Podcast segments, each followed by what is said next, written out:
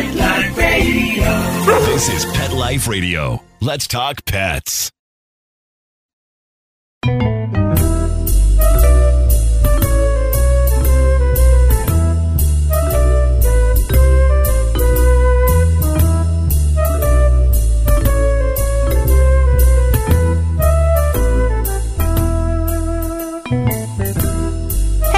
Feline friends. This is Michelle Fern, your host on Catitude. Once again, we're going across the pond to speak with a phenomenal guest. She is also a host of a podcast called Cat Masked Chronicles, and she has a phenomenal cat sitting business called Chatty Cats Care. So stay tuned, we'll be right back. Hey everyone, Michelle Fern here, your host on Best Bets for Pets and Catitude. Ben and Jerry's has frozen treats for dogs. I know Nikki is going to love this. He loves a frozen treat. They have two different flavors. One is Pontch's Mix, which is peanut butter and pretzel, and the other one is Rosie's Batch, which is pumpkin and mini cookies. You know, I kind of like both of those flavors too, but my absolute favorite is fish food. Anything Ben and Jerry's is always fabulous because the quality is so good and their mixes are so delicious. Be sure to check out more about these frozen dog desserts as well as pictures of all the caniners at the Ben and Jerry's Vermont office at benjerry.com. That's B E N J E R R Y.com.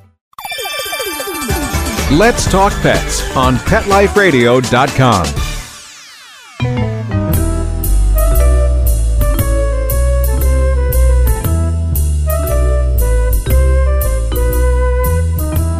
everyone. I'd like to introduce Michelle Adams, the host of Cat Master Chronicles podcast and the owner, I believe, of Chatty Cats Care pet setting business. So, welcome, Michelle. Thank you. Thank you for having me, Michelle. I'm so excited to chat with you. Lately, we've had some wonderful guests from the UK. You guys are just so knowledgeable about cats. it's been a lot of fun. Oh, I'm glad to hear it. It's so nice to connect over the pond, as you say, with people from the US. I never really had this chance before. So it's amazing to connect um, with you guys and, and talk about cats and share our experiences.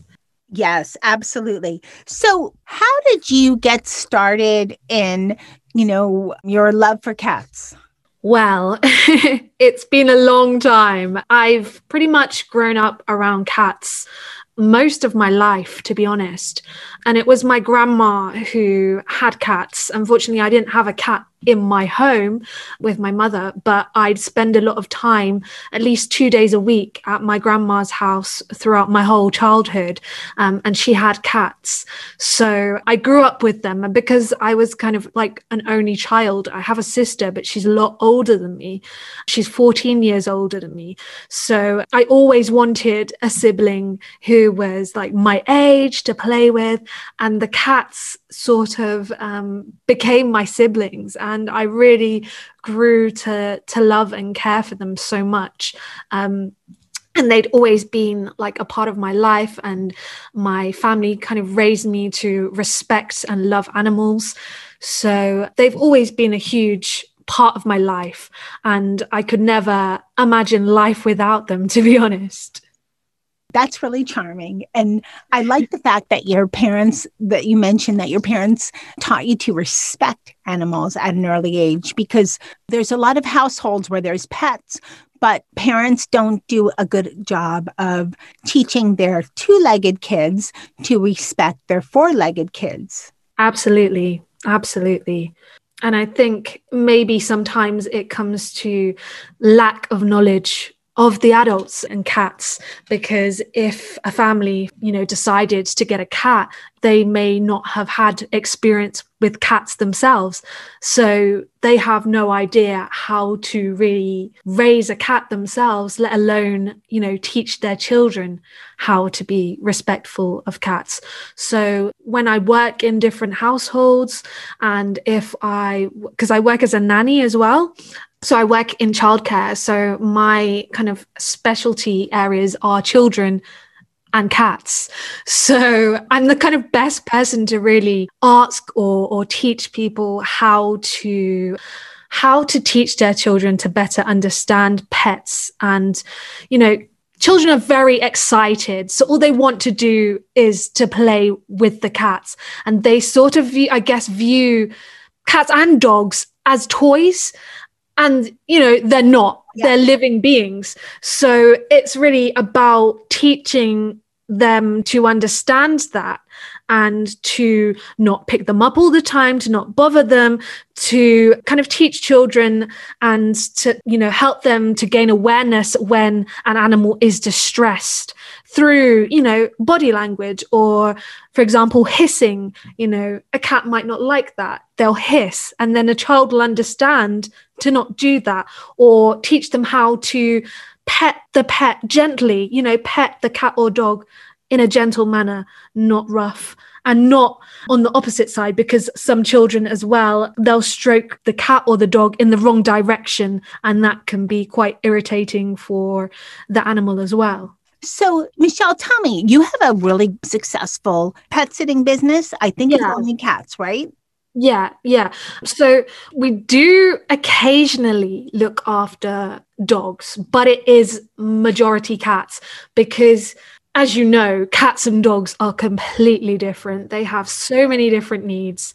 Um, and as much as I love, I adore dogs as well, there is a lot more to do with dogs. You need to take them for walks. They're a lot needier than cats. You kind of need to be the be with them quite a lot. And at the time when I started the cat sitting company, I just didn't have time. I didn't have the time to be able to commit and give to dogs. So I knew that looking after cats solely would be much easier. And also, a lot of people who are on my cat sitting team also have other jobs. So they're teachers, they're students, they work in, in the office, they're musicians. So it's great for them because it's very flexible. So we either have drop-in visits where, you know, we'd have a pet sitter drop in in the morning and feed the cat and then return again in the evening. So they have that quite a, a, large space of time as well where they could go to their other job or you know get on with their daily tasks. So and with a dog i believe you know when we did look after dogs in the past it was pretty much a full-time thing where we had to be there quite a lot. Um, we'd walk the dogs at least twice three times a day. And they kind of I guess I sensed that they needed more companionship. So it was harder to to kind of leave them alone. Whereas cats, I would say they're much more independent. Absolutely. So before I ask you about some tips, because tips for looking for a cat sitting business, whether you're in the UK, the USA, Canada, just about anywhere, there are certain, I think, standard tips and standard things you want to look for. I would like to know if you have any interesting cat sitting stories you can share with us. Any interesting cat sitting stories? Something funny. There's so many funny stories. It's hard to pick one. Let me think. Okay, there's one that I can think of. So there's a cat that we look after. It's an Abyssinian cat. So they sort of look, so they originate from Africa. They sort of look like fennec foxes. They're quite small, but they have a very elegant look about them. And they're originally from Africa. So we have this breed here in the UK. So we have a cat called Gabby who we look after. Um, he recently got a sibling, another Abyssinian cat, and her name is Lily they're so different in character. Um, and it was very hard for both of them to get used to each other because Lily was, um, well, her owners got her during the lockdown in London, and Gabby was there with the household for about just over a year, I would say. I started to look after him, to cat sit him around two years ago. And then, you know, when I heard that they were getting a new edition, I thought, oh, how is Gabby going to take this? Because he was just used to being the only cat and having all of the attention. So I gave lots of advice to the owners about how they could slowly introduce the cats to each other um, without distressing each other too much and they finally worked it out in the end. However, when I cat sit for when I went to cat sit, after both of them were there uh, in the house, Gabby, the cat who'd been there the longest, was behaving so very differently towards me, um, almost very territorial. Um, and he'd be very annoyed if I wouldn't greet him first. So he was like the king of the household, and he'd get very annoyed if you were to greet his sister Lily first. He wouldn't like it, um, and he'd hiss quite a lot at her. But it was strange because I looked after them for quite a long period of time during the summer um, last year. And um, I watched them kind of grow closer together, which was really nice. But the funny story is so they have a catio. So most of the cats that we look after are actually indoor cats. But a lot of people here in the UK have catios. Sometimes outdoor space is quite rare for people in the city. They just have balconies or terraces, as we call them. Um, so people get special netting to put up outside on their um, terrace so that their cats cannot escape over it, but they can still get the, the outdoor space. But there's the tiniest little gap in the netting.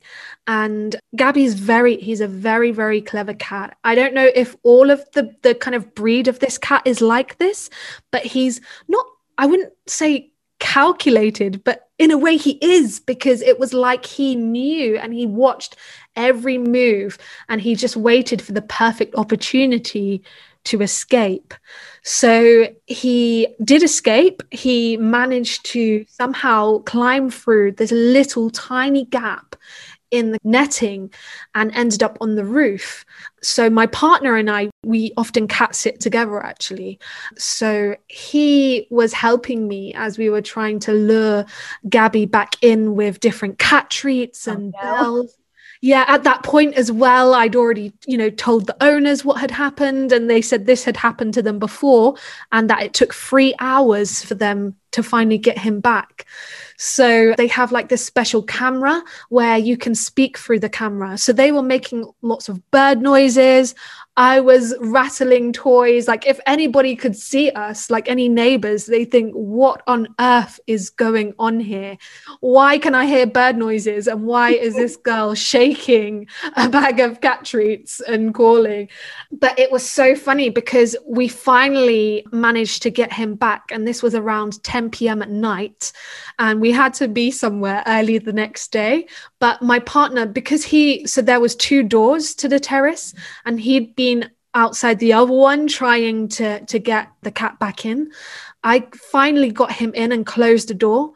But what my partner forgot to do was close the other door. So, of course, he was in and then back out around to the other door and then back on the roof again. So, he didn't actually oh, come oh, in no. until midnight. So, it was just a long evening of trying to get him back. Finally, he came back because it rained and he really hates water. So, he came just darting back into the house. And um, yeah, we learned from that lesson to keep a very watchful eye on him because he was very sneaky. I looked up Abyssinian. I'm sure we have them here. We have all oh, okay. kinds of cats here. Beautiful yeah. cat. Beautiful cat. They're clever sometimes, aren't they? How they get into stuff.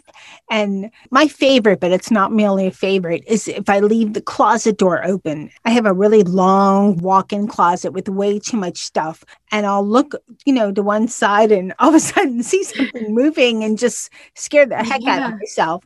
They're just so clever, you know, they hide in the strangest places. Yeah, Absolutely, absolutely. That's why I guess the, the name cat burglar that oh, comes yeah, to mind. Exactly. so let's talk about what are some good cat sitting tips for pet parents if they are you know either looking for a cat sitter and also what to expect and what not to expect i think this this kind of information is universal for anyone pretty much Exactly. So I'll tell you a bit about what I do, which I believe is probably a very a very good method actually um, and it should be helpful for people who are looking for a cat sitter so you know on my website i have i have listed everything kind of like that somebody who wanted to book cat sitting would need to know. So, you know, what's expected, you know, what to expect with the service, what we do, what we offer. our experience with um, different breeds of cats, um, with elderly cats, with cats that need medication. I think it's important to kind of understand or, or to, to research that the person who is looking after your cat has experience with um, for example, administering medication, because um, I now have experience with um, giving cats insulin, with injections, um, pills, um, with food, but also orally. And that's something quite important. So when I'm recruiting for cat sitters, I try to find out the extent of their experience as well. And often, you know, I, I only really recruit other cat sitters that have that experience with cats. So um, that it wouldn't really require too much training and they feel very confident within themselves. And i think that puts um, a client's mind at ease as well knowing that their, their their cat is being looked after especially if they have a medical condition Secondly, is like insurance to make sure that, you know, the person has pet insurance, they're covered. My pet insurance is very good. So it's covered with all health kind of needs and issues, um, the vet bills, even if, for example, a key is lost or left in a house, the insurance that I have covers a locksmith um, to come to the house. It also, which quite impressed me, covers, say, for example, a, a client is in a different country on vacation. It actually covers their flight costs back if they need to come back home for an emergency situation with their pet. The insurance that your company holds. Yeah, yeah. So I thought that was amazing.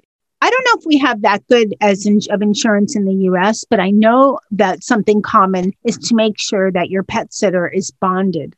Yes. Yes, absolutely. It's so important because you never know what could happen. Personally, haven't I haven't experienced any situations where I've needed to use it, but it's always good to have that anyway, especially in terms of healthcare if a cat is very poorly and you know, you want the client to feel at ease as well so that even though they're in a completely different country, we're able to help cover you know any veterinary costs and any transport and things like that which um, definitely puts their mind at ease. Another thing we do is we make sure that we at the moment we can't personally meet and greet people because of the covid restrictions but we were doing this pre-covid. We'd visit the client at their home and meet them personally physically before the pet sitting began so that they you know know us they're familiar with us and that we could meet their cat and they get to show us around their home and where the food is kept and the litter tray, etc. At the moment, we're doing this virtually, so we're having Zoom um, calls with them, and they get to kind of show us around, and we'll meet their pet virtually if if their cat is around which is nice. I, it's not the same, so I'm looking forward to it going back to um, being able to to to mix in households. But at the moment, we're just um, doing everything virtually, and that's very important because I think it's important for a client as well to have put their mind at ease so that they can meet the person who will actually be coming into their home and, and looking after their cat. Okay, we're going to take a short break. I have one more question for you about cat sitting, and then we'll talk about your podcast. So we'll be right back after this break.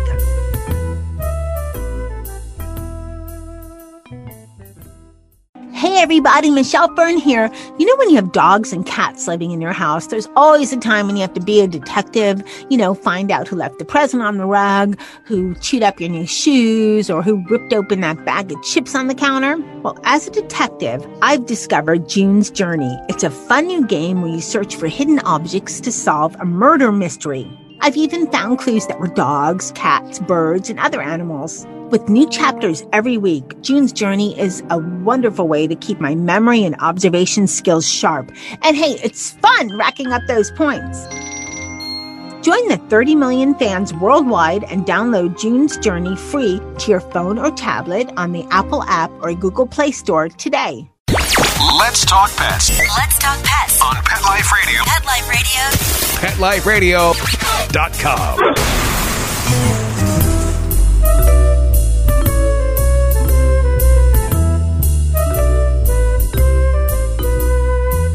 Welcome back, everyone. We're talking to Michelle Adams from the UK, and we're talking about her Chatty Cats Care, her cat pet sitting business, and then we're going to talk about her podcast, Cat Mass Chronicles. So here's my last question on cat sitting.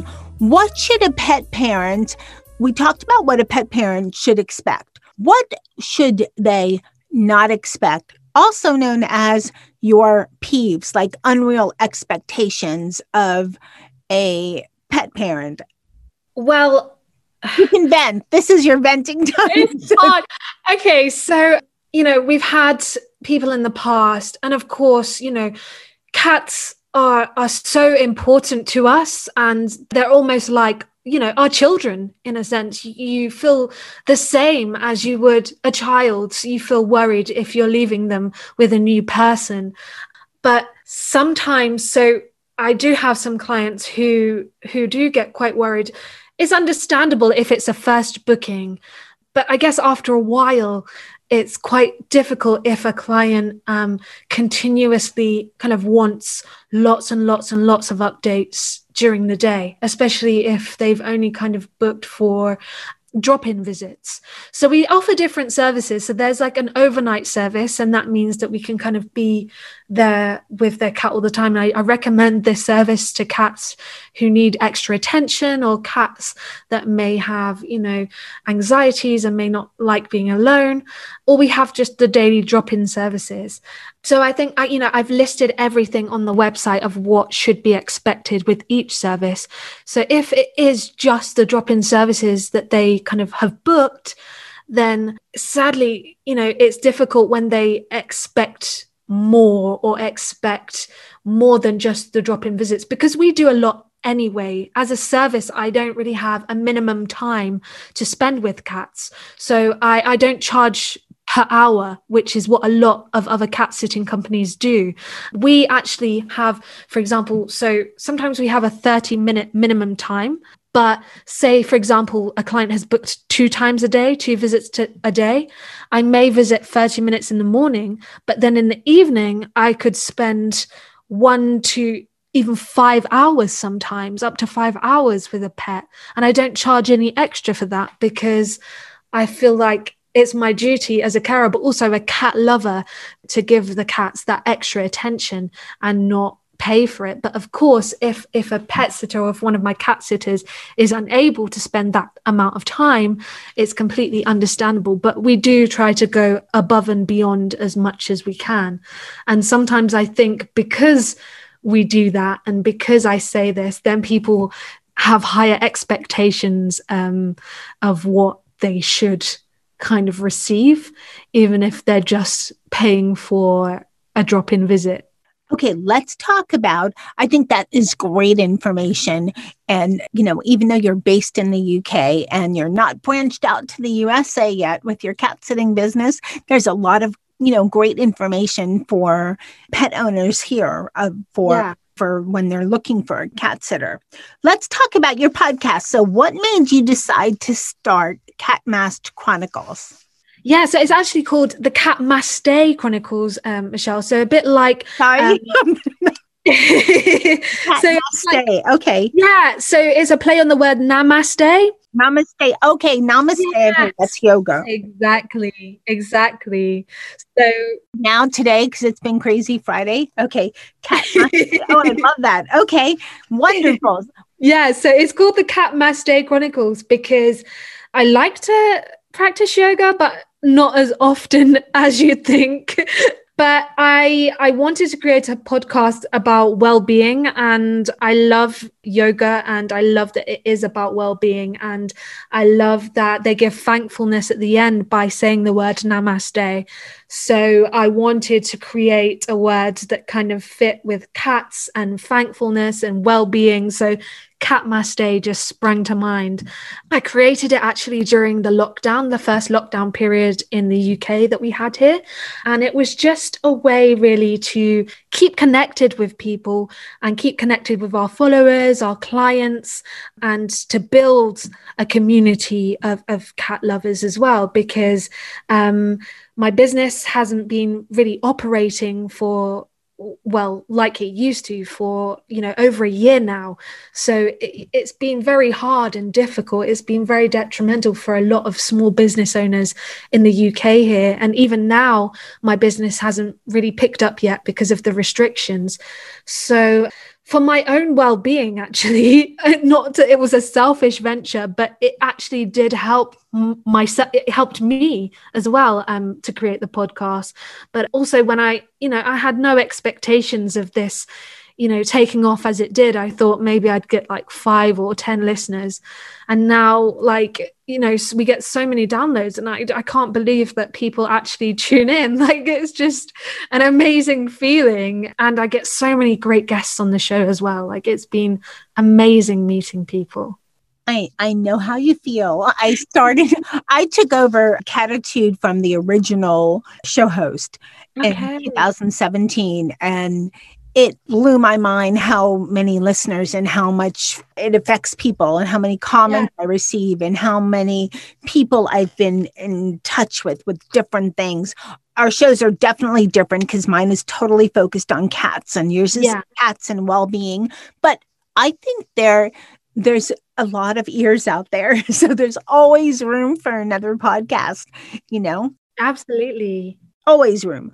Okay, here's another something else I want to ask you. Mm-hmm. Do you think there's, from what you know, because I don't even know if you have you ever traveled to the US? I've only traveled once, and it was a, quite a long time ago. I went to LA. Okay, I used to live in LA.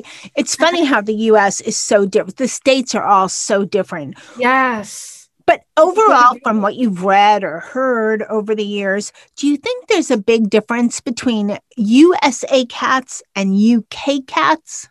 I do, I do, Michelle, because actually, um, a lot of people that we have, a lot of our clients are actually expats, and a lot of people actually previously lived in America. Or I get people who are US citizens and they're here just on a work visa, or they're here just for a small amount of time, and they have cats here, or they've brought their cats with them, which I think is amazing.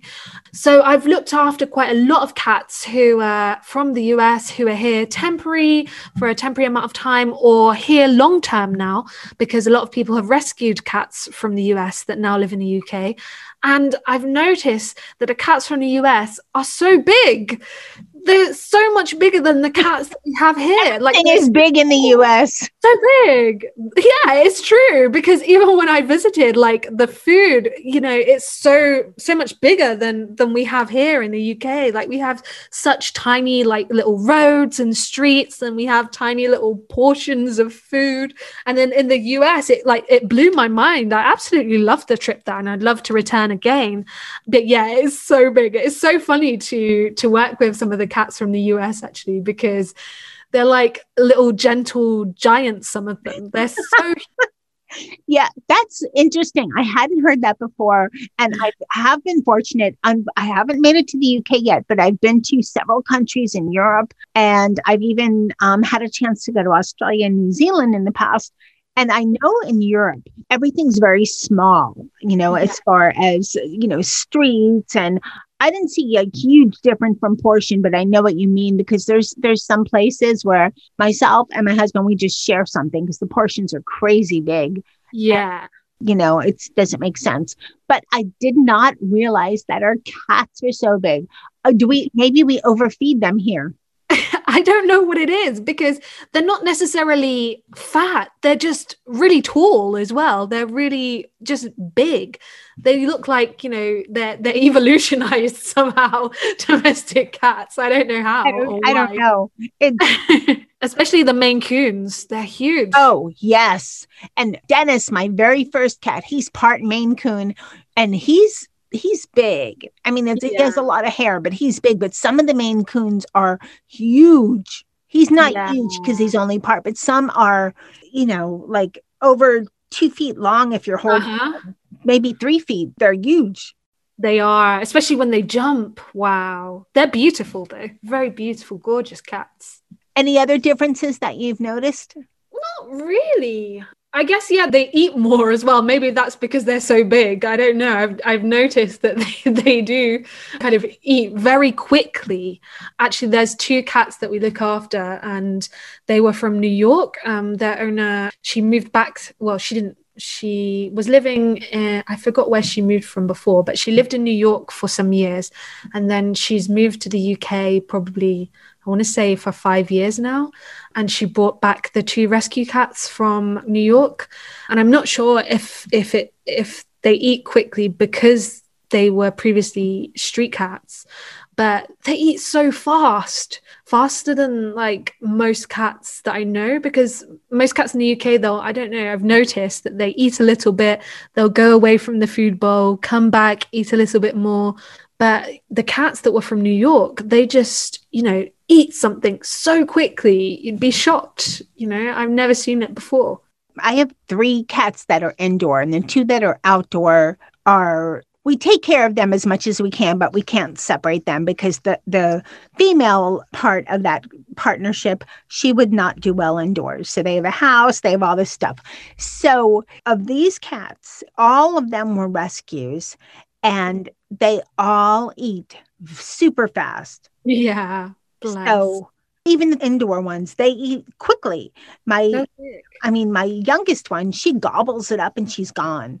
And they leave some of the, they wet and dry. They leave some of the dry, and they'll come back and like nibble as the day goes on. You know, out of each other's bowls. Yeah. Maybe it's because they maybe previously had to kind of get food quickly if they were, you know, on the streets or or whatever situation they were in before maybe they have that trauma of of not being able to get the food quick enough. So their their instinct is to just eat as quickly as possible before you know another another cat eats their food Maybe Very that's possible. The only other thing I've noticed, and this was from a show that I did from with um, a cat behaviorist in the UK that I really like, Anita Kelsey. Is her name Anita? Yes, Anita. I love her. She's coming onto my podcast soon. She's wonderful, and her books so, are fabulous. I know. I know. I've read cats, her books. She's great.